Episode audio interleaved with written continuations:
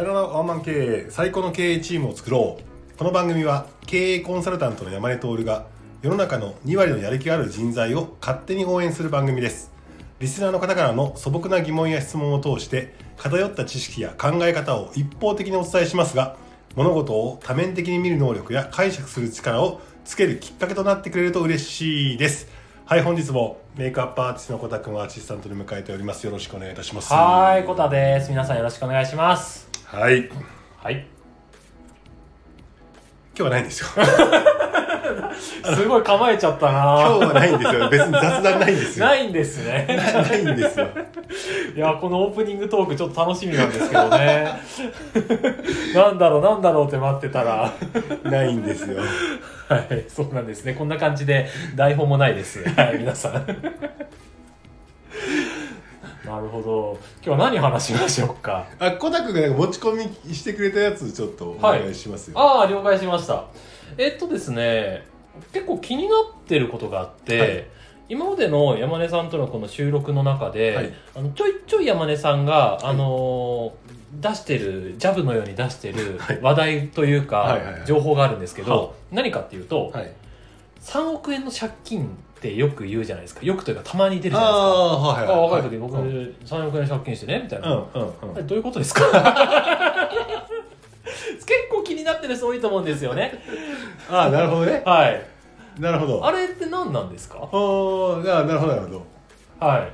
で逆にあのーまあそれで20代の頃っていう話じゃないですか、うんうんうんで、まあ、3億円の借金する20代ってどういう20代だったんだろうなっていうか山根さんの20代でどうだったのかなってなるほど。なるほどはい。なるほど、まあ、確かにねなんかはい。やる気がある2割の20代とか言ってるからね、はいそうですよ。だからお前は何者やっていう話か。山根さんの20代はどうだったのかなっていう話ですね。なるほど。はい。ああ確かに。えーっとねはい。どこから話そうかな、はい。一回、えーっと大学生の転職転職じゃないわ就職活動の話の時に、はい僕も大学卒業して、はい。芸術大学にいましたいがましてはい。はったりかましてでこう地方の鳥取の航空大手に入りました、はい。それ前話しましたよね。ね。でそこがすごい不動産屋みたいなちっちゃいオフィスで、はい。6人ぐらいしかいない超弱小、はい。広告屋という名の看板屋だったっていう話しましたね、はい。しましたしました。で朝から朝まで、はい。は仕事をし、はいえーっとその時、はい。若手のなんか広告代理店の若手の中では、はい。圧倒的なはい。成績を出して、出してはい。ちょっとした話題になりましたっていう話はしましたっけ？はい。なんかあのちゃんと結果は出したっていう話は知ってますよ。ではい。それがえーっと20そいその広告代理店は24までしかいなかったんですよ、はい。っていうのが24の時にあの僕はあの授かり婚してまして。はいではいはい。当時結果を出せど出せどはい。寝ずに仕事をして結果を出して利益を上げたがが。めちゃくちゃ自由にやってたんで。っていうかはい。話も聞か、話というか言うこと聞かないんで、はいはいはい。自分が動き回ってやっていて、はい。でも子供ができたっつって。はいはいそこも結果出したわけですね。結婚したね。はい。で、まあ、結婚します。でもはい。このままのこの手取りの給料じゃやっていけねえなとうん。いうふうに思い、はい。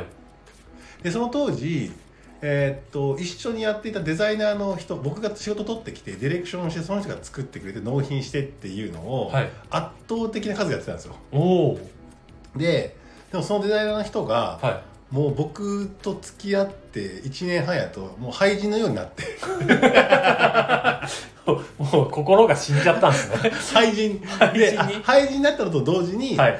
山根君のおかげではい。自信がついたと。はい。仕事をして、はい。えー結果を出すっていう自信がついたから、はい樽を知ったと、はいはいはいはいはい。でで I ターンで来てた人だったから、はい。その人は神戸に彼女もいたし、うん。神戸に帰って就職するって話になった時にやべえ俺売れないじゃん。っ確かていうきっかけもあり、にはい。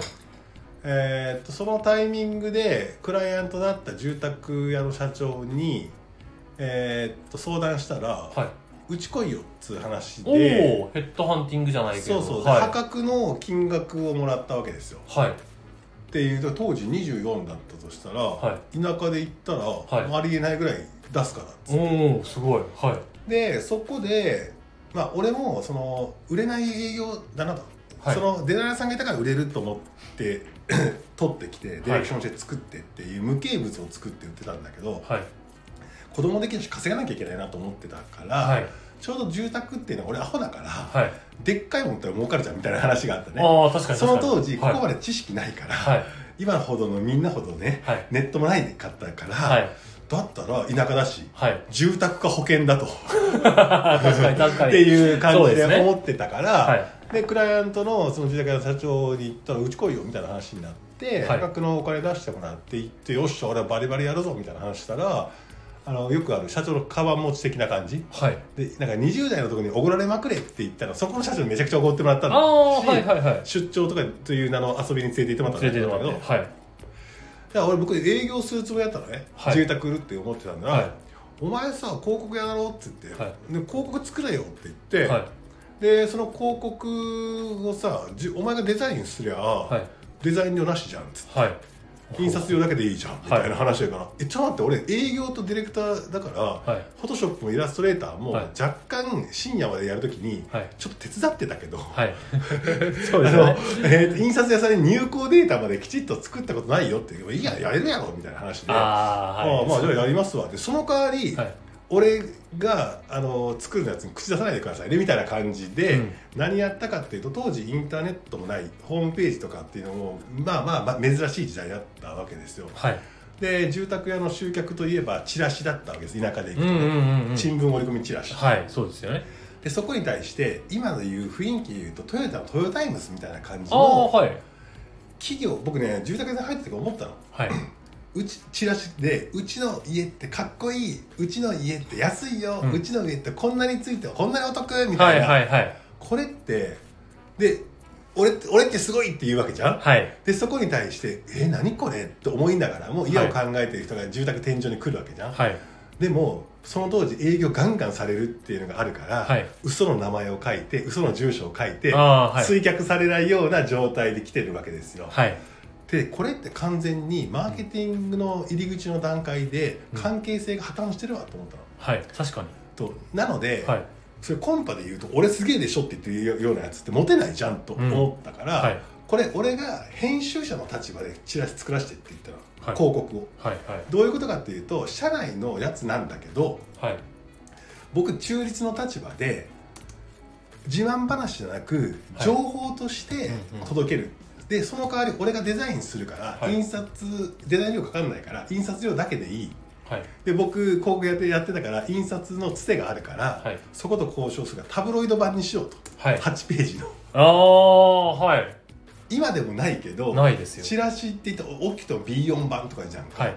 スーパーのチラシとかね、はい。あれが2つ折りで2枚重ねなの。おおほうほうタブロイド版にして、はい。イメージでいくとカーサブルータスってあったじゃん、ああありますね。ああはいいうちょっとおしゃれな感じはいにして、なんでかっていうとそれぐらいのデザイン力しかなかった。そういうことかはい。雑誌の編集は写真バチンとあって、はい。トリミングして、はい。文章を流し込んでっていうだけでいいから、はい。俺のなるほど。拙いはい。フォトショップとイラストレーターの技術をいけると思って はいそれでやって、えー、と社内を取材したりだとか、はい。お客さんを取材したりだとかお客さん建てた家を取材したりとか、はい。その後住んで何年後かを取材したりとかっていうふうな話して、はい。なぜこの家を建てようと思ったんですかっていうところから、はい。なぜうちだったんですかみたいな話とおかお面白い。っていうのをインタビューしながら、はい。全く自由設計だったからゼロベースのアイデアベースの家がこうやって形になっていって、はい。できた家がこれです。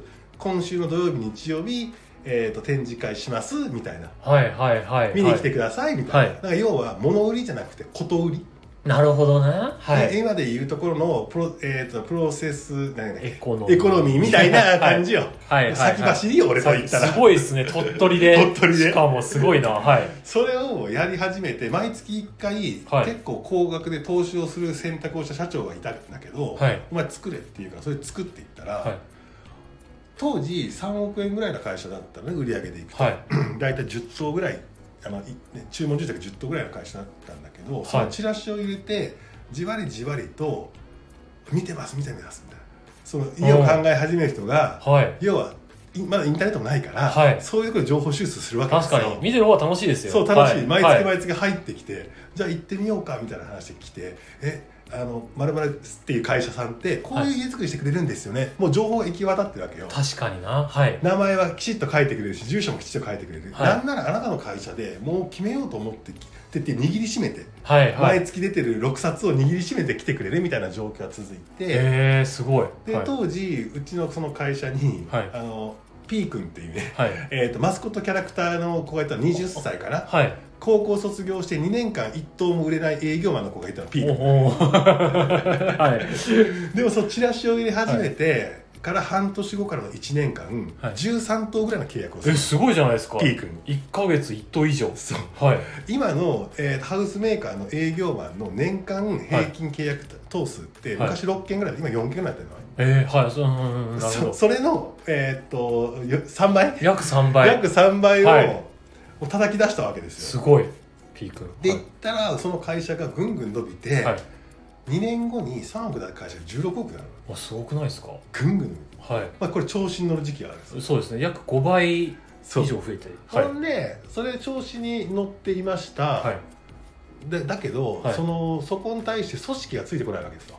うーんそうなんです人を入れなきゃいけないってあなるじゃない、ーはいはい。やっぱり人がいるって入れるけどはいもともと少数生でやってた会社がはい。人を入れると文化が違うやつも入ってくるわけよ、はい。そしたらさっきのブランディングの話じゃないけど、はい。こういう家づくりっていうので一気通貫ではい。お客さんに認知してもらい、うん。それを期待してきてるお客さんに対して、はいはい。えー、と提案が「え何これ?」っていう話だったりだとか、うん契約が強い会社だったから営業が強い会社だけど契約はするんだけど、はい。家づくりって一生に1回で一番高い買い物だっていうエネルギーで言ったら相当強いわけよ、そうですよね。お客さんが、はいはいはい。そしたらやっぱクレーム産業なのね。ああそうなんですね。ってなったらちょっとしたことでも、はい。えー、とクレームが出る。はい。でそこに対するその組織が大きくなるにつれての管理手法だったりだとか、はい。えー、とガバナンスってよく言うんだけど会社はね、えー、とそれを、えー、と多くの人に提供できる本部体制だったり社員体制教育だったりブランドの統一だったりっていうことができぬままどんどん膨張していったわけですよ組織はいとして、はいはいそしたら何が起きるかってクレームの嵐が起きるわけですよ。えー、そうか。だから3年間で3億の会社が2年間か。で16億いて、鳥取県で一番はい。注文住宅を建てる会社だったの。積水ハウスもいて。すごい。はいなんだけどそんな会社がどんどん展開していき、はい。僕その1年後には役員になり役員になって。子会社の、えーっとお前マーケティングの会社やれって言われて、はい。で当時インターネットが出てきたところでホームページも作れるっていうところだったからホームページ制作を作る会社を作り作りはい。でそこで、えー、と漁師さんとタッグを組んで、はい。カニの通販しようとかっておーすごい。で先駆けだ。カニ通販で売ったら1位ヤフーでもグーグルでも当時ヤフーの検索エンジンもあったから、い。ヤフーでもグーグルでも1位みたいな、えー、すごい、はい、3年連続1位みたいな、えー、すごい。1はい。か月売上5000万とか。えー、すごい。だけど それはそれで、はい。漁師のお金上がった、はい。あの手配するオペレーションしてくれる男の子が、はい。競馬に狂って、はい。脱走するとかってやお客さんに荷物が届かないみたいな話があって、えー。それがポシャったりとか、はい。ろいろやってたわけですよ。はいはでその時の、えーっと子会社の社員で、あの今でも東京に一緒に一緒に来たしこの前茅ヶ崎に行っいああか彼が彼がはい。たとかってその時はい。に知り合い、知り合い。僕の部下でね。はい。でそこの会社でマーケティングの会社やりながらでも親会社の住宅会社がぐんぐん伸びたのがピタッと止まって。はい。そしたらこの資金繰りになるわけですよ。ああなるほど。そこでもう回んなくなっちゃうんだ、回んなくなる、はい。だから僕高い給料もらっていたから、はいまあ、親からお金を借り、借り。えはい。ーと嫁さんにはい。ごめんと、はい。まあ、僕は今の能力以上の給料をもらっていると、はい。それが多分2年間ぐらい続いていると。はい。僕は蓄えあるやろと。はい。今会社がピンチなんだって会社にはい。お金を貸しおおはい。っていう状況だったけど結局まあ当時僕も若かったし、はい。そういった状態の組織をどうすることもできず、はい。僕はマーケティングがうまかったんですようんうんそのそのすごいですよね。今聞いた感じだったら。マーケティングがめちゃめちゃうまかったけど、はい。当時はわ枠が分からない組織とかはい。お金のことも分からなかった、ああなるほど。はい。組織のことも分からなかった。はい。だから傍聴組織をただただ眺めておくしかなかった。はい。だけどおおお客さんがクレームが来る。はい。そういうの処理方法も分からなかった、っうん。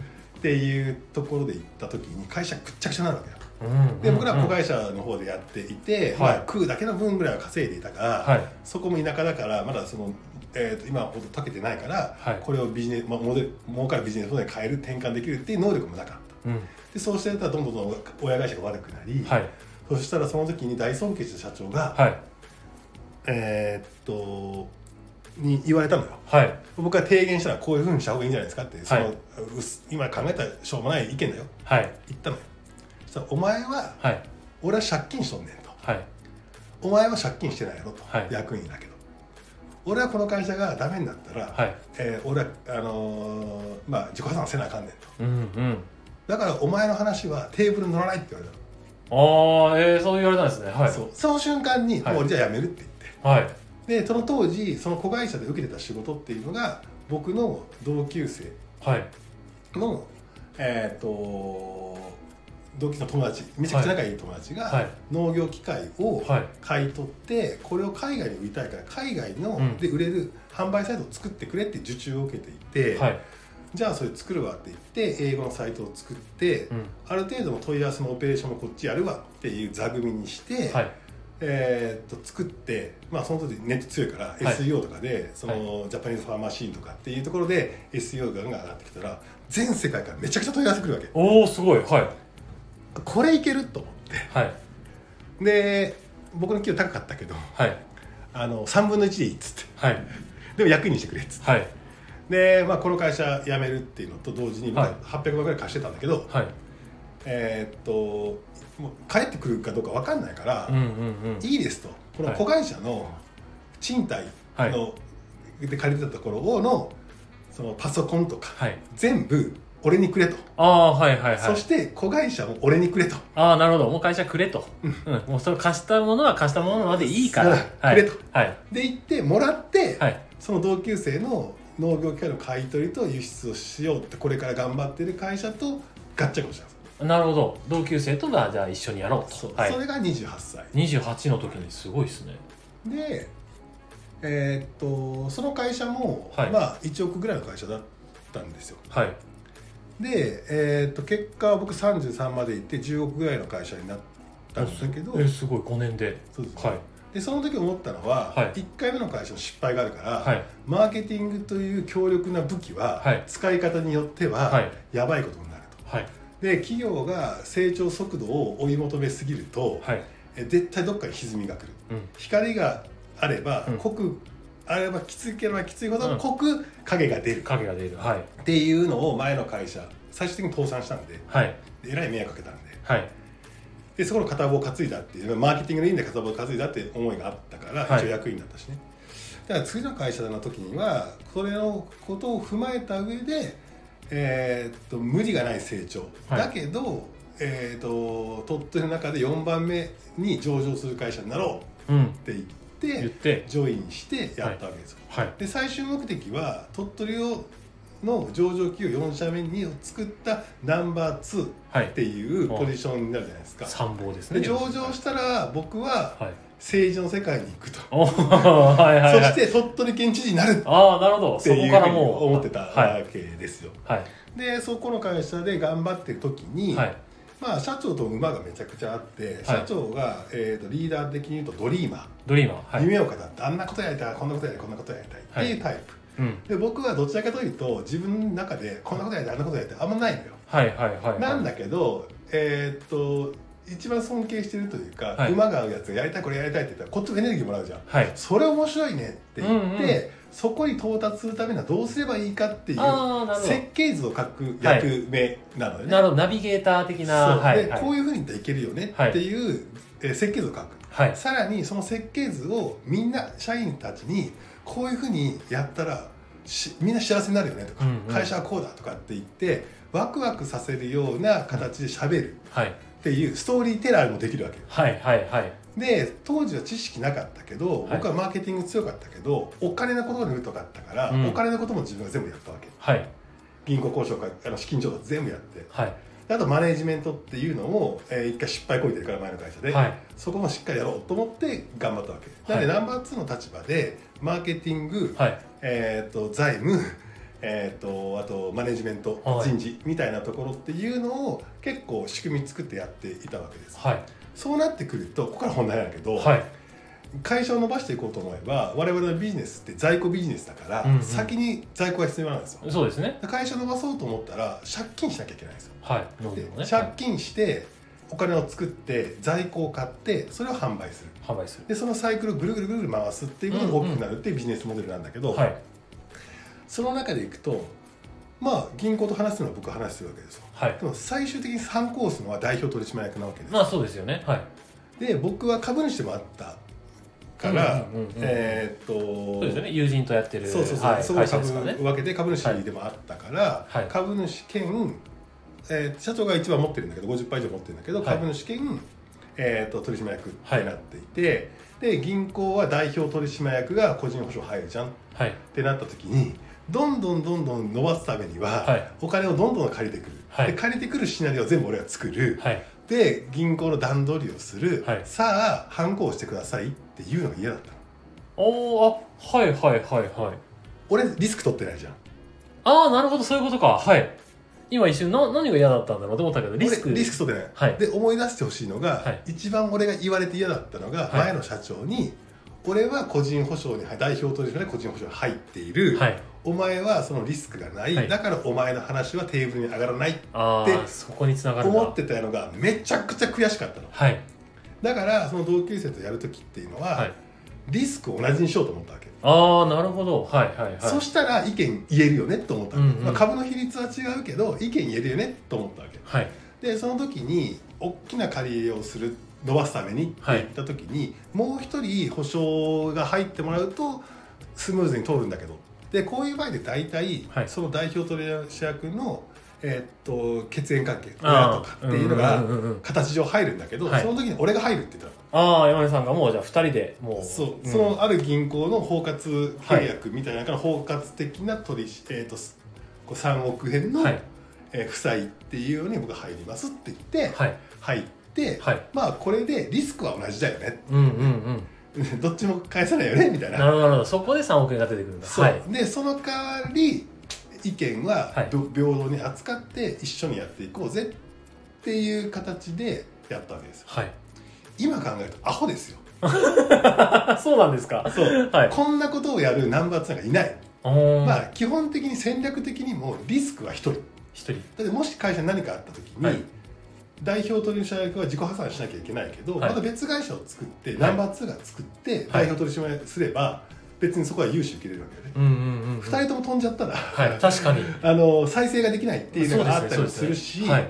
基本誰か一人にリスクを持ってもらうことによってガバナンス化せてあなたがリスクを置いている持ってるから一番あなたの言うこと聞きますよってやった方が良かったかもしれない。そっちのいろいろチャレンジができるんですね。いろいろと。チャレンジもでできるし、はい。ガバナンス的に、はい。まあお前リスク取ってお前が言うんだったらお前に従うわっていう方がはい。組織とガバナンス上は良かったかもしれない、はい。でもまあ僕のなんか勝手な思いみたいなやつもあったのと対等でやりたいっていうところもあったのと、はい。なんか一人だけにリスクを負わせてどんどん成長するっていう映画もなかったから、うんうんうんうん。このこの話をいろんな人に経営者にするとはい。アホなのかっていう話とともに、はい。あそんだけ腹くくってたんだなっていう話で、それぐらい腹くくって20代やってたなって20それが8か9かの時かな。えー、すごいですね。えー、やっぱり今は聞いた中だったらまあ確かに山根さんのこのラジオの20代のやる気のある3割に届けたいっていう2割でしたっけ？2割か。2割に届けたいっていうコンセプトは確かに伝わりますね。うんうんうん。言っていい人ですねそれをね。山根さんはねありがとうござはい。どどの目線で話してるか分かんないですけど確かに言うに値するありがとうございます。経験ですよね、まあ、すごい。でもこれ言ってるのは、はい。あの事実は一つで解釈は様々っていうので、まあみ見るね、うんうん。誰が言うかって話によって多分この話は変わってくるとは思うよ。はい。だから僕は多分この話をはい。なんかこう喋り慣れてる部分があるから、はい。多分どっかで湾曲して自分の美談のように語ってるっていうのは多分絶対ある。ね。それをその別の人が語ると、っていう話はああるから、はい。この話がなんか正しくこれが全てですっていうわけではないけれども、うん僕の自己認識の中ではそんなあ感じ。そうですね。だからめちゃくちゃはい20代にはい。いいこともはい。挫折も、はい。鬱になりかけたこともあるし、うん。みたいなところとかお金っていうものにあのだから借金してる経営者の気持ち分かるのよ、うんうんうん借金してる状態コロナになりましたみたいな話の時のはい。ドキドキ感、はい。分かるのよ。わかりますよねそれはね。で僕らもリーマンショックになって、はい。輸出してるから、はい。1ドル120円だったのがはい。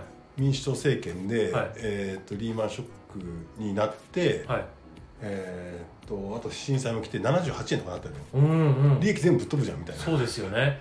手持ちのキャッシュこれしかないじゃん、はい。みたいな話とかっていう意味で言うとその金の金のヒリヒリドキドキみたいなやつっていうのは、そのでっかい額でね、うんうん。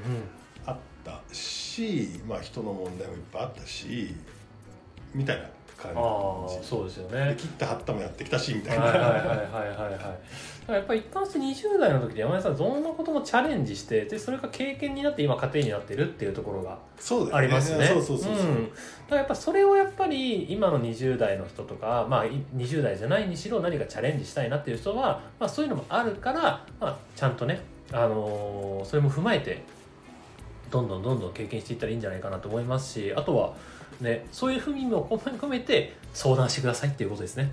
そうですね、はい。だから、まあ、あの借金はしない方がいいけど。ね。借金しようって話じゃないですけどね。借金は。しない方がいいけど、なんか腹くくってはい。やった男は強えぞっていう感じがあるし、えー。20代でそこまで経験してたっていうのが、はい。僕33になって東京に来て独立して、うん。経営コンサルみたいな何33歳で経営コンサルみたいな。何やんの？って何でもやります。何それみたいな話なんだけど、はい。まあそのある全面的には分かりますよって話と、はい。腹くくりちゃいますからみたいな 話とか、はい。っていうのがまあできてそれが30代の自分の生活を支えてくれたよねみたいな話はあるねっていうことですね。なるほどね、まあ、今のね話を聞いて今聞いてる方は山根さんって実はそうだったんだ。って僕は結構初めて聞いた話がもうばっかりだったのでええと思いました。だから僕ではもその転職するたんびにさ、は一番最初はあの上がったんだよキュンと。はい。あの住宅に入ってギュンと上がったんだけど、はい。それ28歳ぐらい前の時って28で田舎でさはい。そんだけもらうみたいな。はいうちの奥さんのはい。お父さんがはい。公務員ではい。60歳ぐらいだったんだけど、はい。俺と一緒やみたいな。大体いくらぐらいかわかります？ねそれを、はい。このビジネス伸びると思ったから、俺その時税金の話とか今はめちゃくちゃ詳しいけど、はい。母やったから、はい。次の年来るやん。はい。そうですね。知らずに、はい。